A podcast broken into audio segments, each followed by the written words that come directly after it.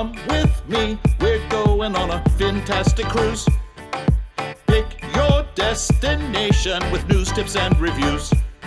But here is an item you might not have thought of. All of the things under the water. Nature surrounds us with elegant features. You can't go on a cruise and not see the creatures. So let's make some magic. Let's get ecstatic. Instantly classic, maybe romantic. The wildlife around you, cinematic on your fantastic cruise.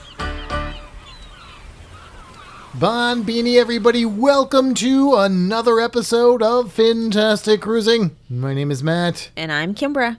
and we are having a lot of fun. Yes, I indeed. guess we're having a lot of fun. It's it is it is uh, thankfully it is warm here in Florida. I am sorry uh, t- to all of our listeners and friends and family that are not in this little peninsula called Florida, as everyone else in the world seems to be frozen. Well, in the United States, not in the world, seems to be frozen. Hopefully, that is coming to an end, though. Hopefully, that will uh, not maintain. I think people in Texas finally got their power back. I think so. Yeah. That's good. I hope. I hope everybody has. So stay warm out there. Maybe listening to this podcast will help warm you up, or your anger that we are warm and you're cold will keep you warm and toasty. Yeah, let's hope that maybe it just gives you a warm, fuzzy feeling. There you go. There you go. That's what I like to think about. Warm, fuzzy feelings. So, um, speaking of the cold, we had more visitors from the cold this weekend. Yes, I think they escaped because of the cold. Well, they were supposed to be on a cruise. I know. So they didn't just come down because it was cold. They were they had planned to go on a cruise. The cruise got canceled, so they were like, "You know what? We're just going to go like do a tour of Florida." They basically they're, they're that's what they're doing. They're like touring. Yeah, they're they're going all over. I think More they started in Orlando and They started well, they started in Fort Lauderdale. well, yeah. And then Orlando and then Clearwater and then yeah, they're yeah. So anyway, we're talking about our friends Stacy and Gina. Thank you guys for hanging out with us. We had a lot of fun. Got to do some cool Florida stuff. Got to see some dolphins, eat some good food. We took a little break from the diet. Wait, wait, wait, wait, wait. You need to pause between what you said. You said we got to see some dolphins eat some good food. We got to see some dolphins and eat some cool food. There you go. Yeah, yeah. I mean, the dolphins might have been eating cool food. I don't know. They were like right up close to us. They were real close. John's. Pass, which is a really neat place, uh, right in the bottom part of Madeira Beach. And uh, yeah, they. I don't know. They were acting a little interesting. Not sure what they were doing. If they were eating or they were like getting fresh or what. They was slow moving, and they were in that area for like the whole day. We were there. One of them like slapped their tail on the water. Yeah. That was fun. Yeah. So there you go. So we had a good we had a good time.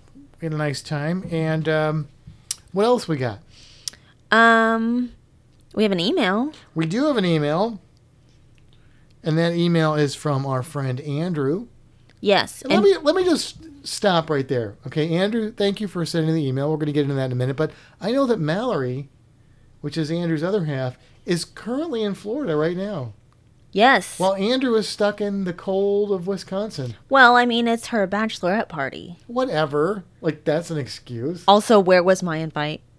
Oh, oh. Just, just throwing that out there.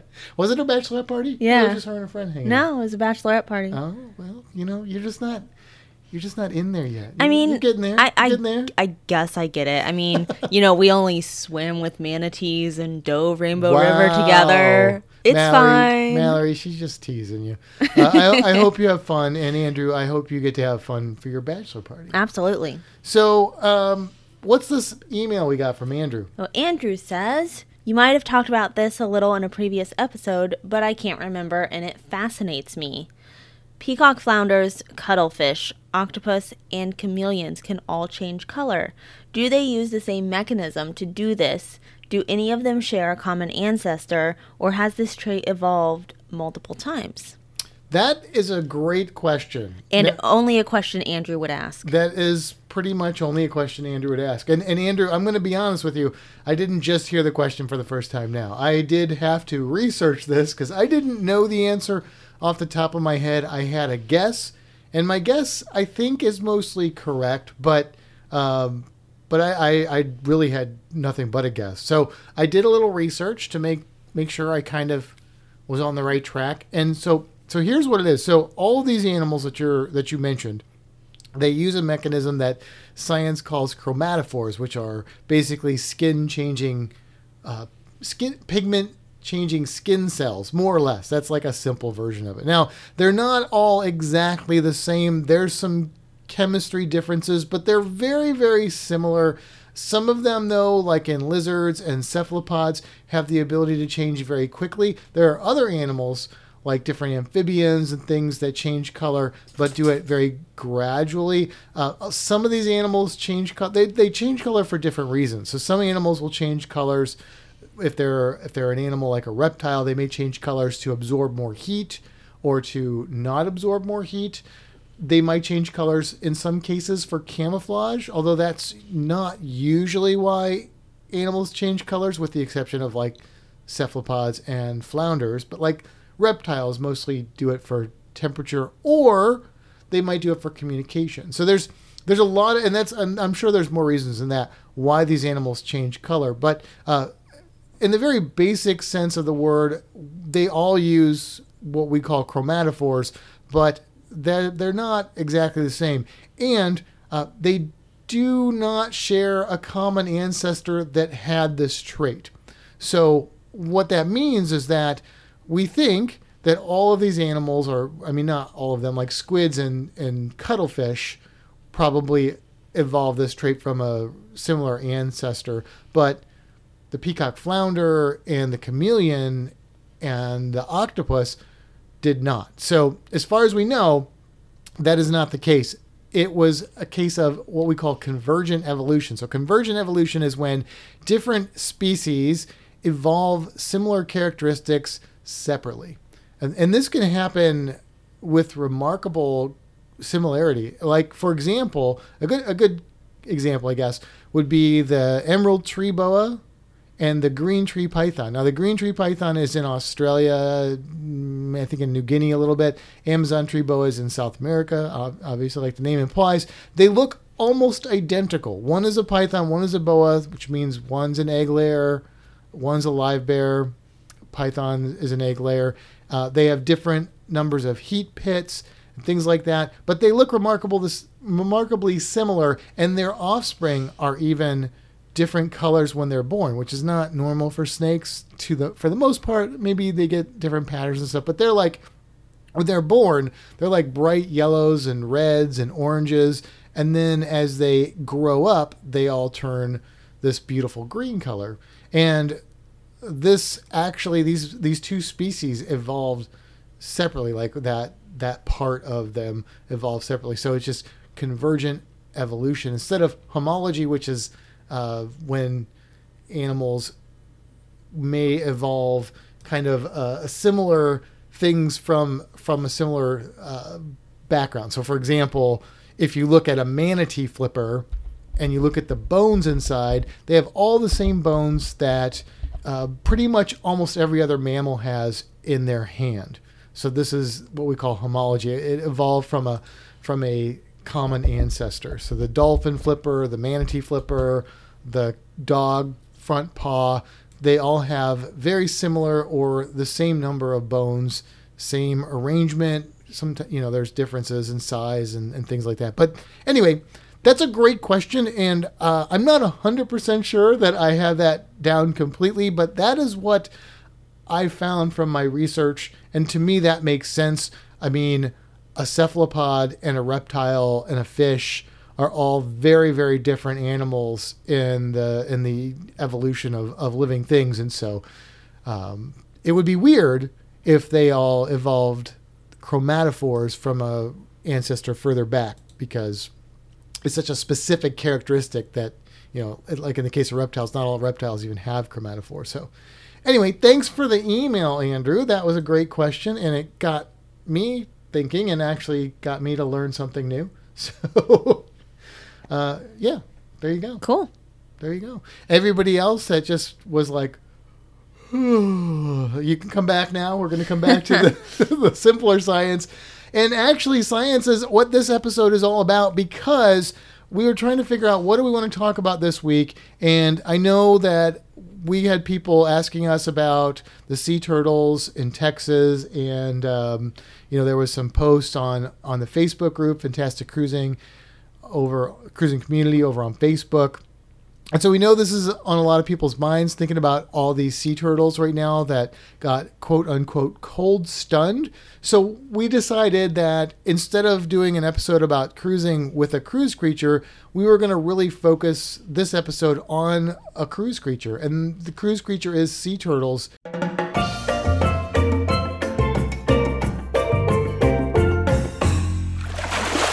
Now we've done some sea turtles as cruise creatures before. We've done, I believe, the green sea turtle and the uh, leatherback sea turtle. Yep. So in this episode, we're going to go over the seven species of sea turtle that are currently recognized that are that are um, extant, which means they're living today, and there is some some talk that there could be more than seven genetically and stuff, but that most scientists say there's definitely seven right now. So, you know, that number could change. But we're going to focus on the ones that we would find in this part of the world. But we'll mention all seven of them and get into a little bit of, of information about sea turtles. We're going to talk about the ones that were cold stunned. What does that mean? Why did it happen? What's going to happen to these turtles? What did happen to these turtles? We're going to talk about some other threats that sea turtles face. We're going to talk about what you can do to help sea turtles and uh, and just some fun sea turtle information. Cool. Cool. Cool. So to get started, let's just kind of go over the sea turtle species. So uh, I know we've got this cool infographic that we found on the worldwildlife.org page, and uh, it gives it gives the seven species. It gives their scientific name. It gives their status as far as if they're threatened, endangered, that sort of thing. It tells us how big they get and what their main diet is. So, Kimbra, Yeah. since I feel like I'm going to be doing a lot of talking in this episode and I want to make sure to, you know, involve you in it as much as we can, I'm going to let you kind of go over this chart and then we'll talk about the different species. And let's start with. Well, let's start with the. Uh, let, let's do this. Let's name them all. Just give the names of the sea turtles, and then let's see if we can figure out which ones are not in Florida, which should be easy because it looks like it's color coded. No, it's not color coded. Not for that. Okay, so what do we got? So we have the leatherback, the loggerhead, the green, the flatback, the hawksbill, the Kemp's Ridley, and the olive ridley. You got it. So these are the seven. These are the you know, the savage seven, as they say. Nobody says that. Five of those sea turtles can be found in Florida waters and throughout the Caribbean. And uh, really, for the most part, we only have three of them that nest in Florida. There are occasionally exceptions to that when we get the other two that nest in Florida, but for the most part, um, there's just three. And in this area where we live, in the Tampa area, there's really only two normally that nest here. Like there, like I said, there's there's always the occasional outlier there. But um, so, do you know, Kimbra, which of these seven sea turtles are not Caribbean sea turtles? Which of them are not? Which of them? Which of them? Two of them are not. But which are the which two are they? And if you're listening out there, it was leatherback, loggerhead, green, flatback, hawksbill, Kemp's Ridley, olive ridley. So you can play along and uh, see if you know which two sea turtle species are not found in uh, in the Caribbean. I'm going to say the flatback and the olive ridley. Oh, that's correct. Good job. Yeah. I actually knew that. You, I figured you did. I figured you knew that. So those are the two that you can't find here. Both of those species are on the other side of the world. So if you're in Australia, you're going to have, I believe, both of those. Um, one of the, I, they have pretty limited ranges on those guys, but um, the olive ridley very similar to the Kemp's ridley, and the flatback's a little bit like a green sea turtle, but not quite the same. And they're so anyway, those those are those are the sea turtles. So let's now how do, how do you want to do this? What which one should we talk about first of our five? The big five. Um, do you want to start with the biggest, I don't or care. do you want to start with the smallest? it's ladies' choice oh, because lady sea turtles are very important. So, ladies' choice. let's uh, let's start with the smallest. Okay, which one is the smallest? That would be the Kemp's Ridley. That's correct. And how big do they get? Uh, 24 to 28 inches. Aw. Now we have a Yeah. Kemp's Ridley where we work, named Ludwig. Yes, I love Ludwig. And Kemp's Ridleys are really, really interesting turtles. They are, what's their status? Critically endangered. They are the most endangered of the seven sea turtle species. They are the most endangered. And the reason they are the most endangered is because they just refuse to follow rules. No, that's not true. It's because they have a very limited range and they have some really strange behaviors that don't bode well for their survival. Such as? Well, uh, they nest almost exclusively in Mexico, and that's not in and of itself a problem. The problem is that they are a sea turtle that, unlike other sea turtles, they nest during the day. So most sea turtles, most sea turtles only come out on land when they are females that are coming up to lay their eggs. There is an exception to that, which we'll talk about in a little bit. But the Kemp's Ridleys, they come out at the same time. So whereas a leatherback is going to come out by itself at night, nobody's around, it's safe. These guys, they come out all at the same time and they come out during the day where everybody can see them. And, you know, for thousands or millions of years, this was probably an advantage because, you know, that there weren't there weren't animals out there that were smart enough to go look at this harvest and go and, and get all these sea turtle eggs right there. In fact, it might have been an advantage because there were so many that maybe they had, you know, safety in numbers sort of thing going on. But now what's happened is, of course, people have historically eaten sea turtles and sea turtle eggs. And so if you come out during the day all at the same time, it makes it really easy for people to get you and uh, and get your eggs. So this is a problem. Sounds like a problem. It's a problem. Now, the, there's a cool word for when this Kemp's Ridleys come out during the day, and it is arribada. Arribra. Arribada. And that, that is the term for all the turtles coming out during the day, laying their eggs. Now, they are a protected species, and uh, so hopefully, you know, in Mexico, this is not uh, currently as much of a problem. However, one of the threats to sea turtles is people poaching their eggs, so it still does happen in some parts of the world. Hopefully, in Mexico, this is not as much of a problem anymore. But they need they need that uh, they need that protection. They need people to protect them when they are um, hatching. Now, we were going to talk about that excursion in Cozumel, right? Do you want to talk about that right now? I well, I think that I think that excursion um, focuses a lot on Kemp's Ridley sea turtle. So I think this would be a good time to talk about that. This is a really cool excursion you can do if you go to Cozumel at the right time of the year. I think they may offer it year round, but there's probably different roles you would play, and some parts of the year it would probably be cooler than others. But what is what is the excursion called? Um, the excursion is called Save a Sea Turtle Experience. Okay. It's only available July through early November. Okay, so it is limited. Now, July through early November is going to be the time when these sea turtles are uh, hatching.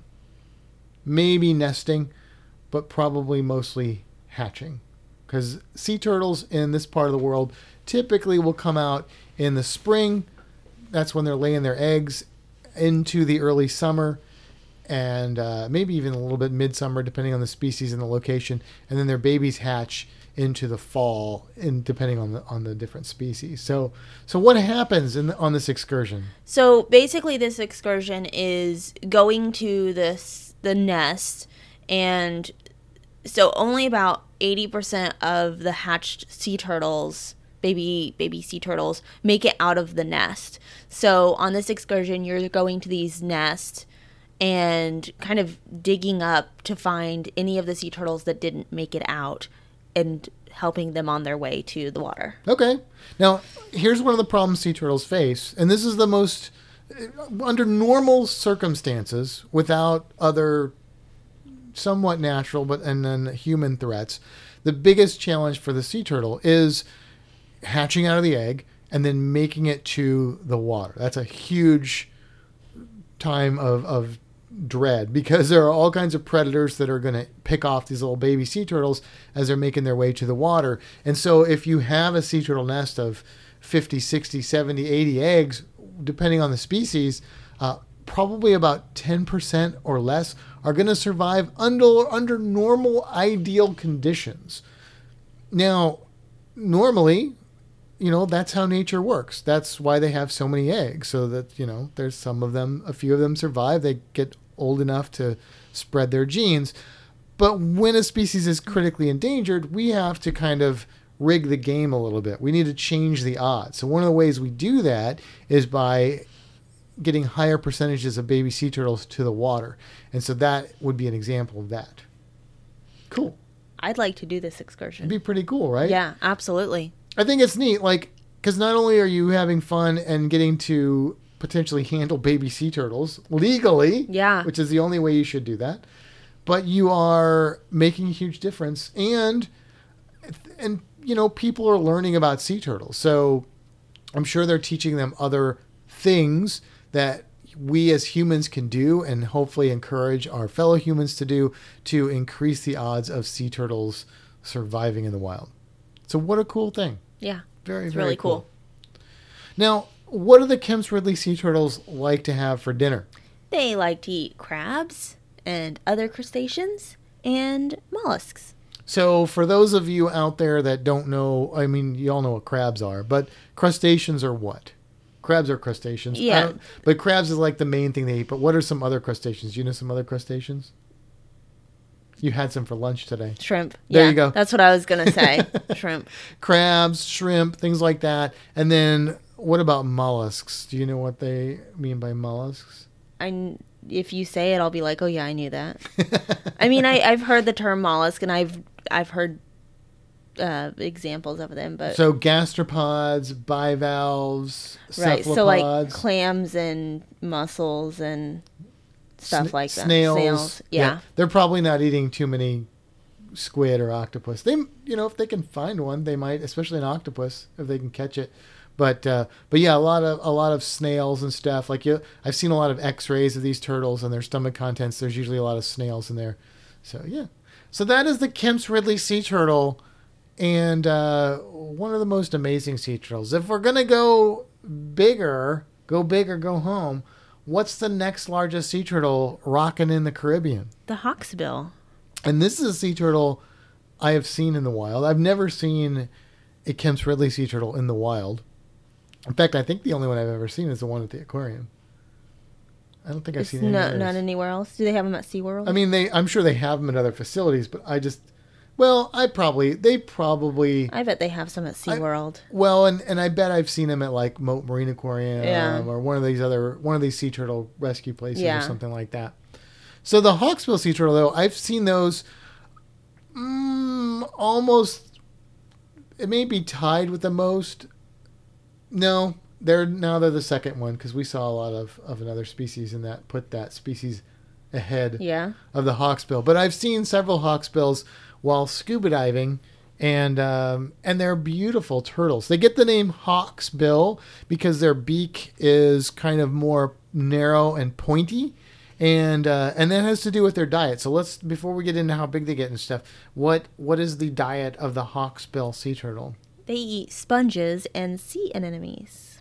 Yeah, so they are they are usually on the coral reefs, which is why I probably see them scuba diving. Well, they're not scuba diving. I'm scuba diving, and they that little skinny hawk like bill can get into cracks and crevices and pull out sponges and uh, sea anemones and things that are wedged in there. So they're you know they're really adapted to that, which is pretty cool. How big do these guys get? Uh, 30 to 35 inches. So, you know, we're going from like two feet to almost three feet. So, this is a much larger looking turtle, really, the hawksbill. Although, I will say the ones that I've seen, and it may be because of the depth and stuff that I've seen them, were on the smaller side of that. They were probably like two feet or so, maybe a li- yeah, probably about two feet, three Uh, feet maybe, I've never seen a hawksbill. or not not three feet, maybe maybe a little over two feet. I don't know.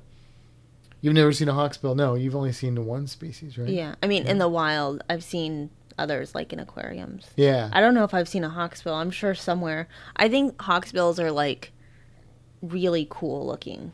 They they are. So their shell has that sort of tortoise look to it. Now, tortoise shell, like you know, when you not, I'm not talking about a tortoise's shell, but that tortoise shell is like like, Like you get on your pattern or something. glasses. Yeah, exactly. Yeah, exactly. So that is what their shells look like. Most sea turtles don't have that on there. I mean, none of them have that exact on there, but uh, like the Kemp's Ridley shell is fairly plain Mm-hmm. overall.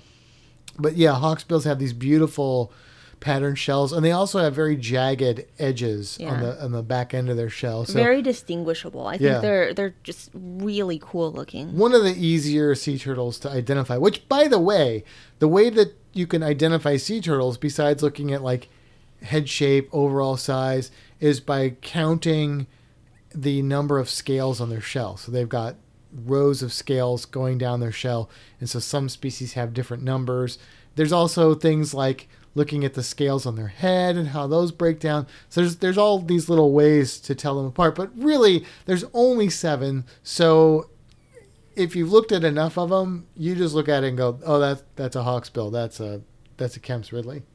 Now the Kemp's and the olive could be a little challenging to tell apart, but you know where are you at? If you're in the Caribbean, it's not an olive Ridley, so there you go.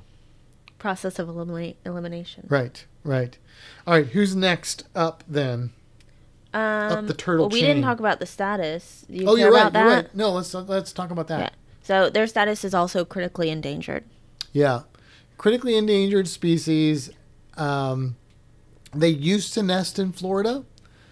They don't nest in Florida anymore, except on rare occasions. But, like I said, I have seen them in the Caribbean. So, sea turtles are one of these animals that, even though they're critically endangered, if they're in an area where they're protected, sometimes you will see a decent population, but that can be misleading as to their overall health of the population. So, they are definitely ones that need a lot of help. And one of the big reasons that the hawksbill turtle is endangered is because of that beautiful shell. And unfortunately, they have historically been harvested for that shell, even though that would be illegal in probably all of their range now if they were just harvested in the wild. But it still happens in the illegal, you know, black market. Yeah, that actually makes me think of um, when I went to Grand Cayman. I ha- I have seen a hawksbill sea turtle, but not in the wild. Did they have them at the turtle farm? I, Hawksbills? I think they did, and I think that only because our guide was taking us around and he specifically mentioned he was he was like, "Oh yeah, these turtles, you know, were taken for their shells to make jewelry and stuff." And then he looked at me and he said, "Wouldn't you really like uh, a some earrings or a necklace with oh, this?" no. And I looked at him and I was like, "You are asking the wrong person." no, no, I think that belongs on the turtle. Yeah, I mean we've talked about that farm before, and it's it's it's a touchy subject. I know a lot of people are are offended by it.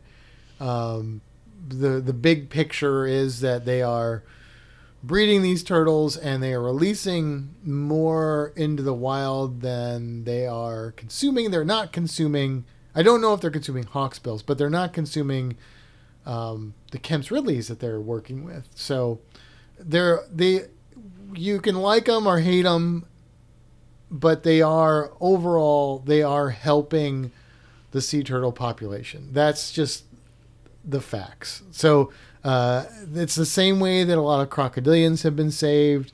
Um, you know, you can like it or not like it, but the reality is maybe there's better ways to do it, but they are helping. So I don't know. That's that's kind of how I look at things. I look at the overall picture of it, and even though I don't want to eat sea turtle, I don't want sea turtle products. I would not. I would refuse them. Um, hey, if if if that's what it takes to save them, then you know, whatever. I guess. I don't know. It's it's tough. Yeah. All right, moving on. Moving on. The green sea turtle. This is a sea turtle that you and I have both seen more than any other species of sea turtle. Yes. And how big do these guys get? They get 31 to 47 inches. They're pretty big. Yeah. Pretty big sea turtle. And I have seen some big green sea turtles and I've seen some small green sea turtles We saw both a pretty good sized Yeah. one and a small one. in the Keys. Uh-huh. Yeah, we did. They are what? They are they are endangered. Yeah, so they the green sea turtle has one of the largest ranges of sea turtles, and so their population is is in different states dramatically in different parts of their range. So in some places they're doing pretty good, in other places they're not doing very well at all. So this this is why, you know, it can be a little weird. You may go someplace and see a bunch of green sea turtles and think, what's the problem? Why are they endangered? Well, you have to look at the overall population and where they live and what their population should be to in their balance of the ecosystem and stuff like that. So they are classified as an endangered species. And uh, and what do they eat? They eat seagrass. Now, now some of these sea turtles, just because we're saying green sea turtles eat seagrass, doesn't mean they, they never eat anything else. But this is their primary staple. They are seagrass eaters. And if you look at their jaws, their jaws are basically like scissors. So they have adapted jaws that are made for cutting. So they're really good at cutting. So when they're eating the seagrass, they can just cut the blades of seagrass and just swallow it. Which they eat so much seagrass, by the way, that uh, that that's how they get their name, green sea turtle. Do you know about the green sea turtle name? Yeah, I do. It's uh, they're they're green, duh. They're not green. I know. I know. I know. Tell tell the people Their insides are green. Yeah.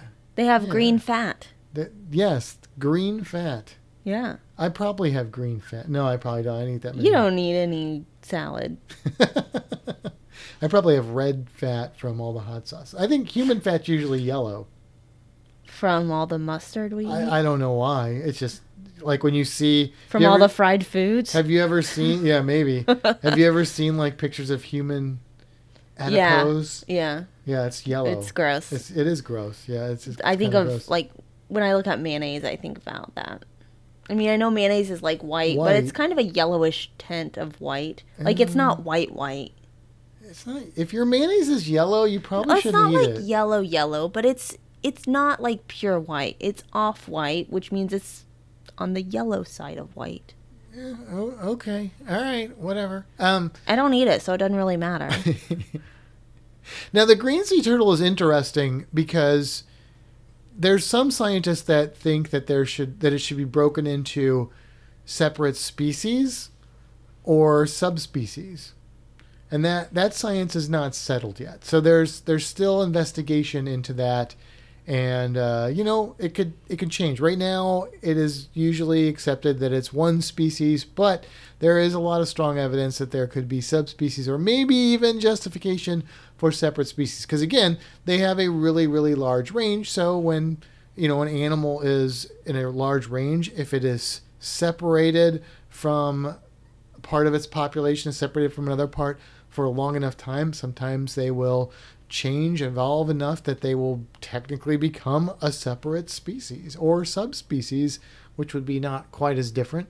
But here's what's interesting. In hawaii they there are male green sea turtles that come out of the water and bask.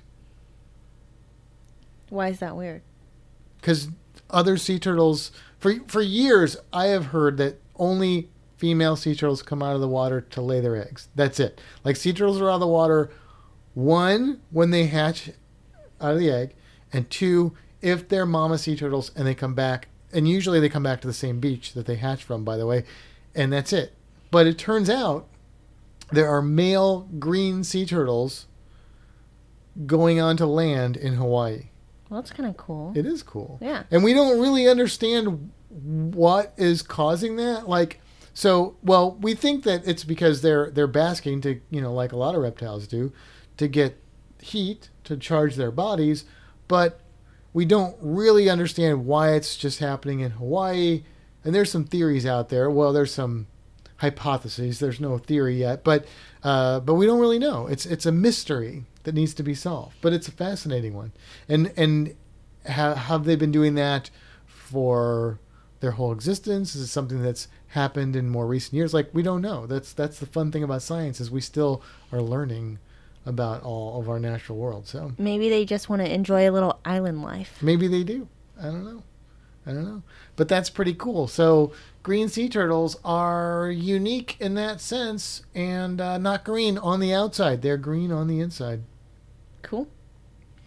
All right, who's next? The loggerhead, Loggerhead sea turtles. And how big do these guys get? 33 to 49 inches. So they're not that much bigger than the green sea turtle. Almost the same. Almost the same. What are they eating? Uh, clams and sea urchins.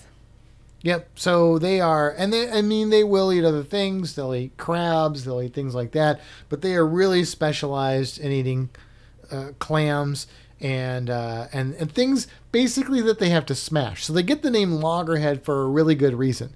If you look at a green sea turtle, let's say you got a 47 inch green sea turtle and you got a 47 inch loggerhead sea turtle. Let's say they're the same size. Okay, the green sea turtle's head is going to be mm, about the size of, let's say, a softball.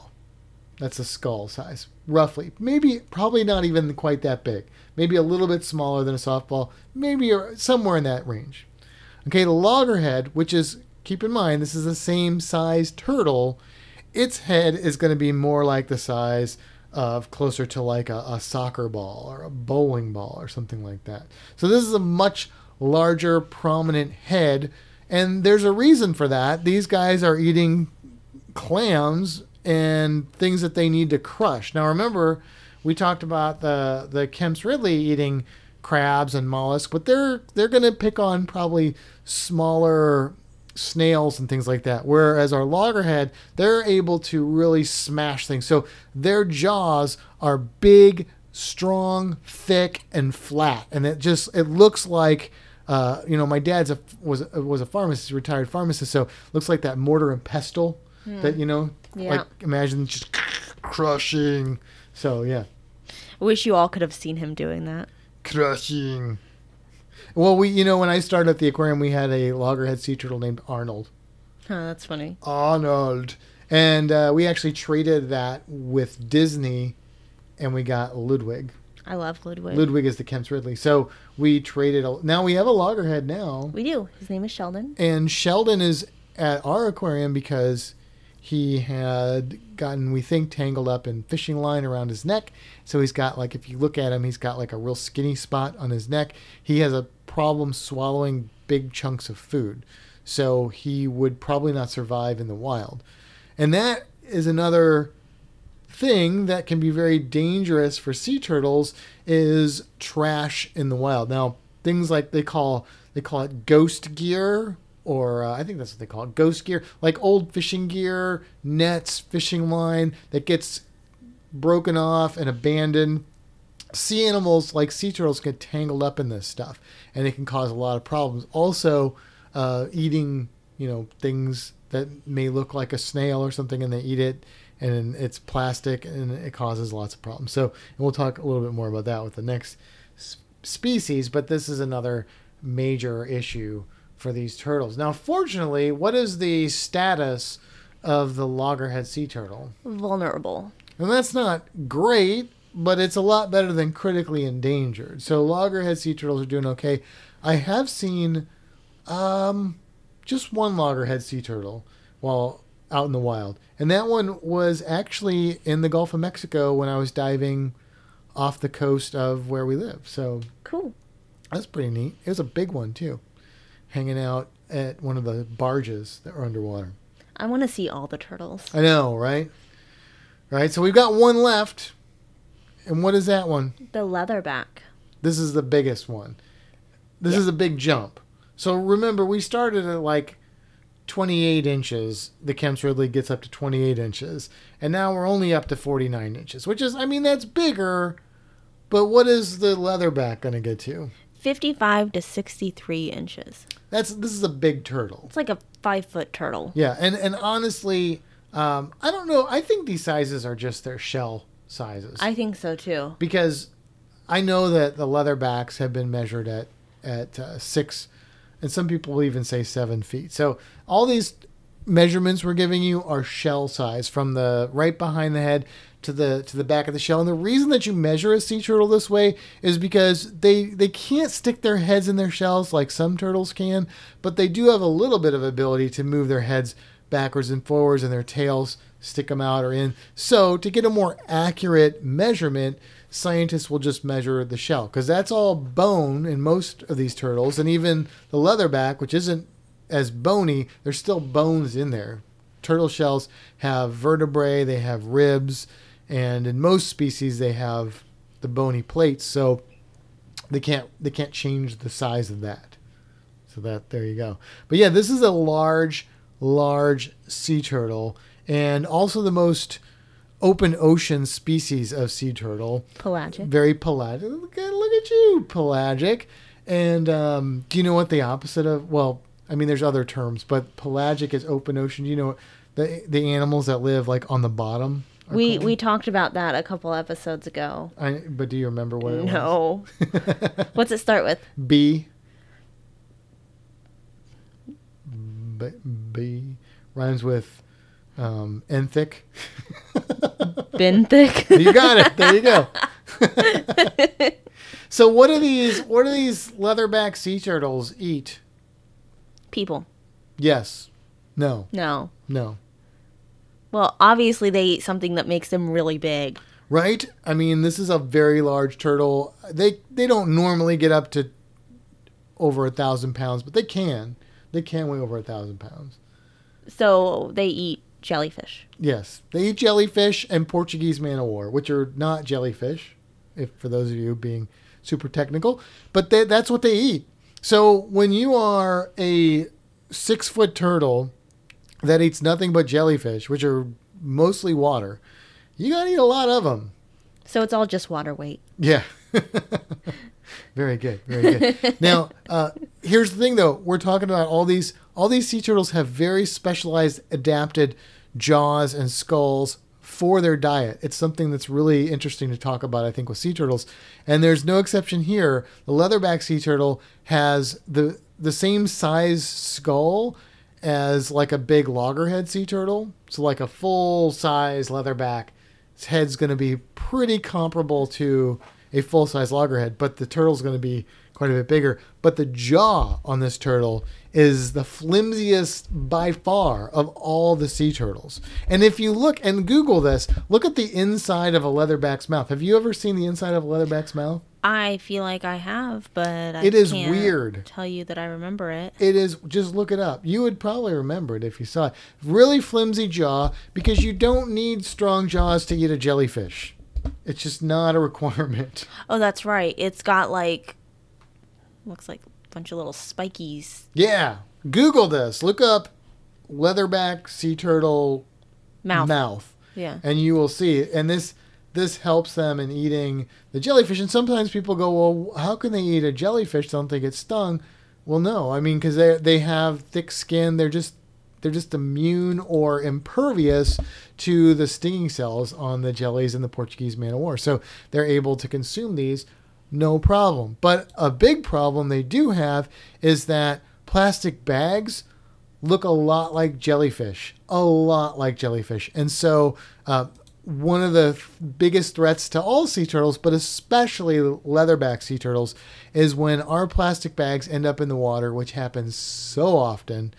They will, we think what's happening is they are mistaking the plastic bag for a jellyfish, eating the jellyfish or eating the plastic bag, and then it gets gets bound up in their digestive system. They can't they can't pass it and they end up perishing from that. So it's terrible. Now, one of the other problems is all these sea turtles we've mentioned so far, there are a lot of organizations that do a lot of sea turtle rescue and rehabilitation, including the aquarium where we work. But um, leatherbacks are are not a sea turtle that is that are easily rehabilitated. Like I've never seen a leatherback sea turtle at all. Period. N- never a baby? Nope. We've had them at the aquarium before. Leatherbacks? Yeah. There was um, when I first started, they got I think like three or four baby sea turtles, and one of them was a leatherback. Really? Yeah, I did not know that. yeah. They it was like a a meeting or so- what was it? What a- an all staff meeting, and they they had brought him up. And No, there were no leatherbacks. There I'm were, pretty were, sure. there were loggerheads and there were greens. I'm pretty sure one of them was a I leatherback. would I would remember if it was a leatherback. You want me to go get my phone and find the picture? Yes, but not right this second. Okay. All right, so we'll we'll figure that out. But and, and if it was, I'm going to be really aggravated because I didn't see that. I saw those baby turtles. I think I would have recognized. I don't know. Anyway, they're they're not commonly rescued because they're just not rescuable. They're more open water. They get the name leatherback. They don't have that hard, bony exterior on their shell or their. I mean, it's it's leathery, like a soft shell turtle or something like that. And they're heavy. They just don't if they run into problems where we even find them, they just don't do well. So they are one of the trickier ones. They are listed as vulnerable. Uh, they have the largest range, I believe, of any of the sea turtles. So uh, they are practically worldwide. The thing is, though, sea turtles cannot go too far north or too far south because they are very vulnerable to cold weather. They're reptiles, after all, so they are limited by the temperatures that they're swimming in. And even though they're more tolerant than a lot of reptiles would be of colder temperatures, they still they still have to stay warm, which is kind of leads us to what has happened recently, which is why we decided to go with this topic, which which is all these sea turtles in Texas. Of course, we had this terrible winter storm that kind of came unexpectedly. It's a historic storm, super cold temperatures in Texas as well as other parts of the country. But really, Texas are the ones that are like, what is this? And uh, and that doesn't just affect humans, who it did affect very much, losing power and you know there were unfortunately there were some human lives that were lost. Very sad, very tragic, and sea turtles were just another part of this tragedy. So we've seen some numbers up to what did what did you say seven thousand? Seven thousand. 7,000 sea turtles suffering from what is called being cold stunned. And, and cold stunned is, is one of the things that happens to sea turtles. And when this occurs when the temperature drops, usually this occurs when the temperature drops suddenly on them, and they would normally it would happen slower. I mean, water temperature doesn't drop as fast as air temperature, and so the turtles move away from that further south and they get into the warmer water. But if we get a really quick cold snap, and this happens every year, but usually it happens more on the east coast, uh, then some sea turtles will get what is called cold stun, which basically means for a reptile, when the temperatures drop, what happens with reptiles is if they're terrestrial and they live in northern parts of the world or southern parts of the world, they'll go into something called brumation, where their body just kind of shuts down and they'll usually bury themselves underground or something like that. Well, you can't do that if you're a sea turtle, right? So their bodies slow down, everything shuts down. They they're kind of like paralyzed and they typically float because they are buoyant animals. And then if they are lucky, they are found by humans. If they are unlucky, then they will drown or they'll get hit by boats and things like that. Like normally sea turtles do a fairly decent job of avoiding getting hit by boats unless it's like a really busy boat place or something, but um, but not if they're stunned at the top. So so that's what happened. So in just what one part of Texas, it was almost 5,000 sea turtles Yeah. and a lot of them are green sea turtles, but there's been other species as well. Some of them are Kemp's Ridley sea turtles, and did you say somewhere there were some other species? I think Hawksbill. hawksbills. I can find it again. It would make sense because that's that same area. So, fortunately, humans, despite all the struggles that humans were having, there was a whole army of humans that stepped up to kind of help with this. Tony Dials actually posted this story. Green Loggerhead and Kemp's Ridley. Green Loggerhead Kemp's. Ridley. Okay, uh, he posted this on the Fantastic Cruising community. It's where I saw it first. Like Um, is he the first one that posted it? he's the first one I saw Okay. post about it because he was even like, he was like, "This is amazing," unless Matt says that it was Well, bad for the I- I turtles think- and that it was terrible. But Actually, it, I it think wasn't Jen- bad I think turtles. Jennifer posted it first. Well, she posted about the sea turtles getting cold stunned. Tony posted about the people rescuing the sea turtles Okay. by like putting them in, In the back car. of cars Okay. and minivans and stuff like that. Yeah. So, um, essentially, the way that you rescue a cold stunned turtle is you heat them up. So you take them, you put them in in a warm environment, and then when the ocean waters warm up, you can release them. And normally, this is all it takes. So, fortunately, if there's something that's going to happen to sea turtles that is negative, this is one of the better case scenarios. It's not always great. I mean, it's not great ever, but it's not always the best scenario because these turtles can get pneumonia, they get more susceptible to bacterial infections. Uh, like I said, they can get hit by boats. So there are there's a lot that can still go wrong. This is not a good thing that so many turtles were taken off guard by this, but um, it's a lot easier to cure a turtle on the average of cold stun than it is to fix one that's had a ligature, ligature, li- ligature, not ligature. ligature is what you read if you're a liger. I don't know, but uh, anyway, they you know strangled with um, fishing line. It's easier to fix them. Yeah. So I don't know how many of these turtles are going to survive. I am optimistic that a lot of them will because of the amount of effort that went into it. This was a Herculean effort. Um, and what was the name of the the facility? The Sea Turtle Inc. Sea Turtle Inc. Uh, you can probably go to their website and find out more. You know, there's a lot of different sea turtle rescue facilities. If you want to help sea turtles, one thing you can do is support them financially or you know just go to their website find out how you can support them. You can volunteer if you live in an area with sea turtles. Sea turtle inc. really stepped up and they got a lot of a lot of people involved. And hopefully i, I did read that a lot of these turtles were released today today being the 20th and uh, hopefully a good majority of these turtles will survive. But but tragic. Yeah. yeah. It's hard to see. It is. It's rough. And I mean, you know, obviously I I put a lot of value on human life and, uh, and you know, I, I want people to be rescued and everything first. Uh, but at the same time, I'm an, I'm an animal person, so I mean, that's uh, a lot of sea turtles. it's a lot. Of, it's a huge dent in the population, and uh, you know, if, if we need, if we can find ways to help both, which mostly happened here, then that's uh that's a, the best case scenario, I guess you could say. So, so yeah, so that's that's sea turtles. Now, I wanted to talk a little bit more about sea turtles in general, and also what you could do to help sea turtles. So, sea turtles in general. Um, we talked about they come onto the beach to lay their eggs. There are some other things that I just wanted to go over. Like, for example, they are reptiles, so they have lungs.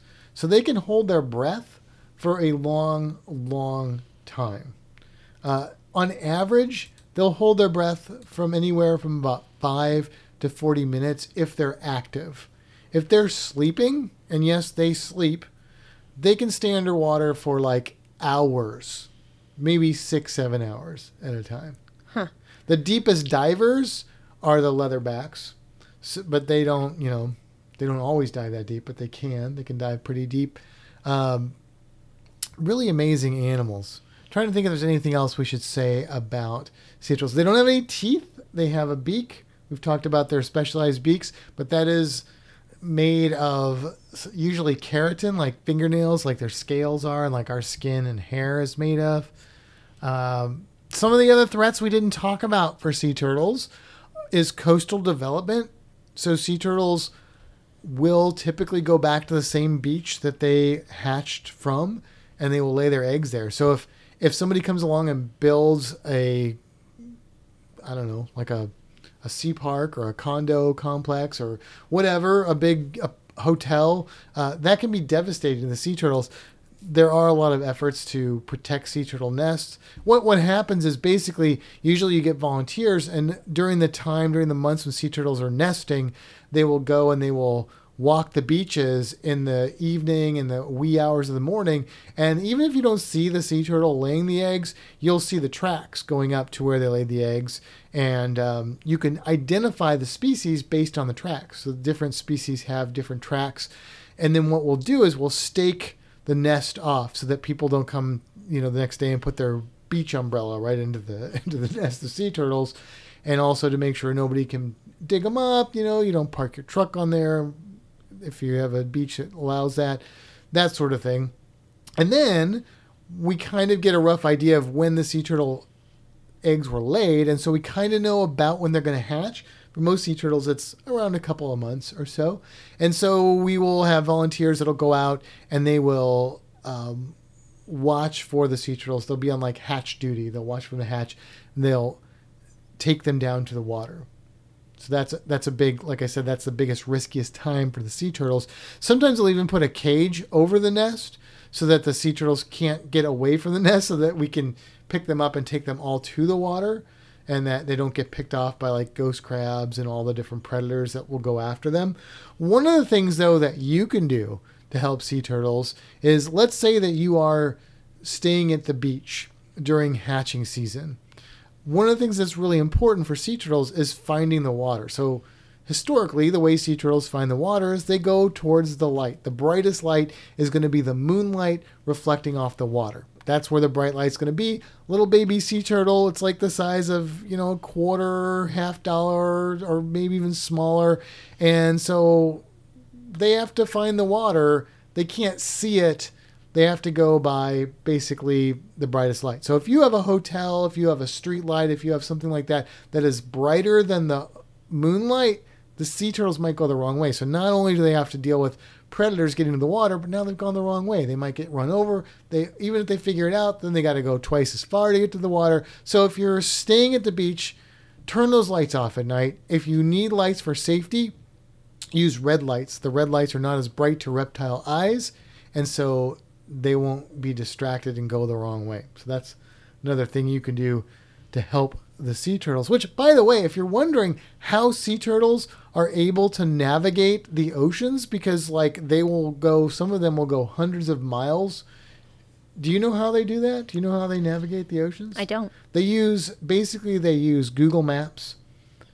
They That's have- what I do. They have waterproof cases. No- Yeah. No, that's not true at all. It's it's much more fascinating than that. So the Earth is basically a big magnet. You know, the North Pole and the South Pole, not just the place where Santa lives and penguins on the other pole. These are named after because the Earth is a big magnet. There is a magnetic North Pole and a magnetic South Pole, which, fun fact, is not exactly where the geographic North and South Poles are.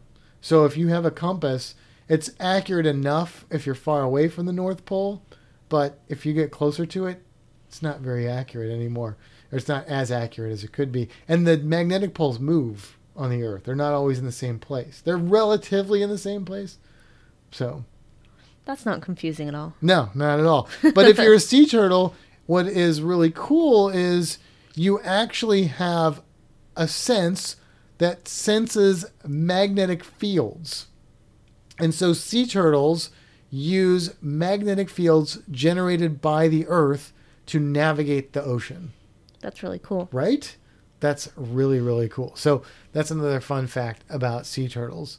Um, let's see. Another thing that threatens sea turtles, the only Well, other can, can I go back to the beach? I mean, it's Yeah. it's like ten o'clock. You want to Well- go back to? Okay. Yeah, go um, back to the beach. Yeah, so the other thing is if you're playing on the beach and building sandcastles or or moats around your sandcastles or big holes, um, knock those down and fill them in before you leave. Yeah, that's a great that's great advice because a castle that a sand castle that we build is like a life sized castle to a baby sea turtle. and Which sounds hole- cool. Right, but it's not because it's just getting in their way. And, and a hole in the sand that we dig because you know we're humans, we like to dig holes. Is like the Grand It's Canyon. Us and dogs like to dig holes. I don't know why, but we do. Fill those in. And and you know what I like to do? I like to walk the beach at night when most people have left, and if I see a sandcastle, I flatten it. Yep. Now don't do that if the kids still building it or adults still building it. Don't like flat. You know they'll probably get mad if you do that. But at the end of the day, especially if you have kids, what a fun thing to do. Help save the sea turtles. Go fill in some holes and flatten some sandcastles. Like kids will be all about that. Yeah. So, yeah, that's a that's a good point. That's a good point. The other thing that is kind of a danger we think that's going to be a danger to sea turtles has to do with weather and, and global warming, climate change, uh, for a couple of reasons. One, just the temperature changes are going to change the the ranges these animals can live in. We've we're already seeing a lot of animals where their their um, ranges are changing. For some animals, this is not a big deal. For others, this is horrible. Uh, this could impact sea turtles sea level rise can be a problem because those beaches where they're historically nesting for generations, they could disappear, they could change location. This is going to be a problem probably for some sea turtles. The other thing is along with global warming comes something called ocean acidification, which is impacting animals that have to build shells like clams and corals and other animals that are impacted by general climate change that sea turtles may eat or may be part of that ecosystem. So this is a problem for sea turtles too. Of course, this is a problem for every living thing on the planet. So we need to we need to get that sorted, or sea turtles will be the last thing we'll be worried about. But uh, but it is another threat for sea turtles. So, question for you. I don't know if you have the answer, but this says global warming could skew sex ratios, resulting Oh. in more females. Yes, absolutely, absolutely. So, so okay, so for reptiles, several different types of reptiles, the sex of the animal is determined by the temperature that they incubate at. So for for my guys, the crocodilians, higher temperatures gives you males, lower temperature gives you females, and in the middle you get a mix. And that's a good that the way that they normally nest it gives them a good ratio. Gives them the right ratio. So with sea turtles, it's the opposite. Higher temperatures produces females, lower temperatures produce males, and in the middle you get a mix. So if you get higher temperatures, you know, people are like, what's the big deal? Global warming, it's just going to raise the temperatures a couple degrees, two or three degrees over the next, you know, 50 years, 100 years, or whatever. Uh, well, for a sea turtle population, that could be that could be curtains because you may end up with um, with the wrong ratio of animals. So uh, it can be a problem, right? I didn't know that. Yeah, yeah, and that's what it said, right? It, it was going to impact the- Resulting in more females. yeah. So yeah. Yeah.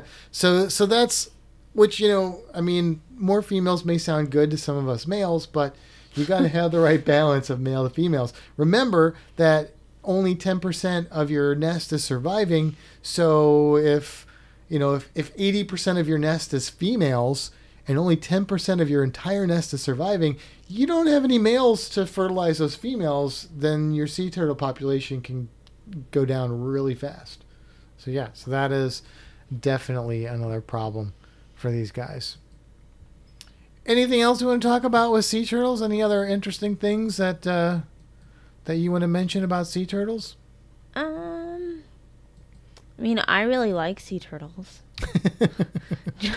Just in case nobody knew that. Uh, okay, well that's that's cool. I think a lot of people do. I think they're one of the more popular animals out there.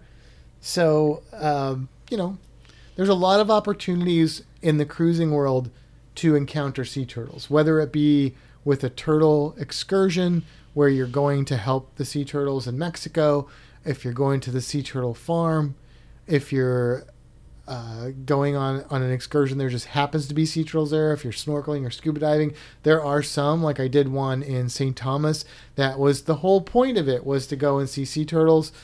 I would encourage you to take advantage of these but at the same time you know be respectful. If you do see a sea turtle in the wild you should never touch it. You should not approach it um, you should keep a safe distance. They may come close to you, so you might get that good picture, but you shouldn't surround it or anything like that. You know, let's be respectful of these animals so that we can keep them around for many, many more years to come.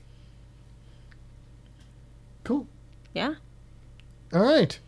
Well, I think we've talked about as much about sea turtles as we can.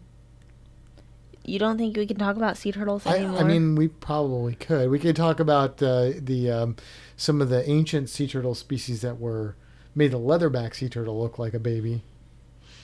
well, that could go on for hours. All right, well then let's go ahead and wrap it up. All right, on that note, let's head for the horizon. And until next time, seize the day. Have a fantastic week, everybody.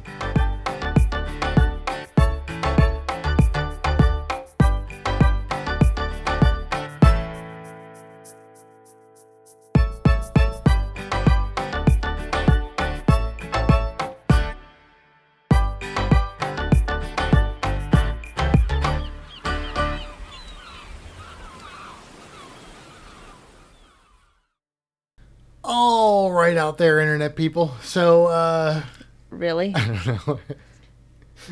I just it just went for it. Um, hey, thanks for tuning in after the sounds and music and stuff played. Yeah. And and so here's our thing for this week. You know, last week I think we said we were supposed to get Luna's cage. Was that what we talked about after the music last week? We talk about Luna, I think, every single time. I mean, you know, why wouldn't we? She's wonderful. She's wonderful. And, Just and she- ask Stacy and Gina. Yes, or Mallory and Andrew. Or Mallory or us. Or us. Yeah, we've seen her too. But um, and she's become a morning lizard, which is weird. She Yeah. used to get up at two. Now she gets up at seven something. I don't even know. She's up when we Just randomly the last two days. yeah. So I, I don't know what's going on there. But um, but yeah, we're waiting on her cage. It was supposed to be here last Wednesday, but the the winter storm hath delayed it. We don't know when it's coming.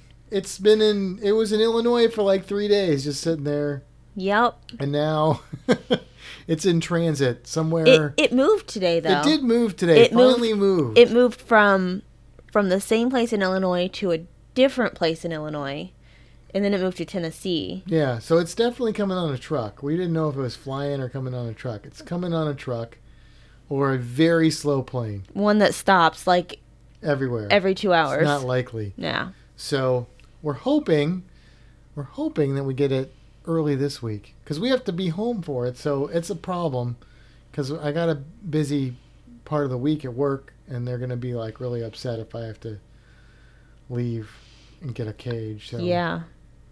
Hopefully it'll come Monday or Tuesday, and we'll be able to figure that. out. But yes, Luna's cage is on the way, And then she'll be able to move into her big girl cage. which she'll be very happy about, and she'll be able to sit in the living room with us, which I think she'll enjoy quite a bit. Yeah. So there you go. There's your your weekly Luna news.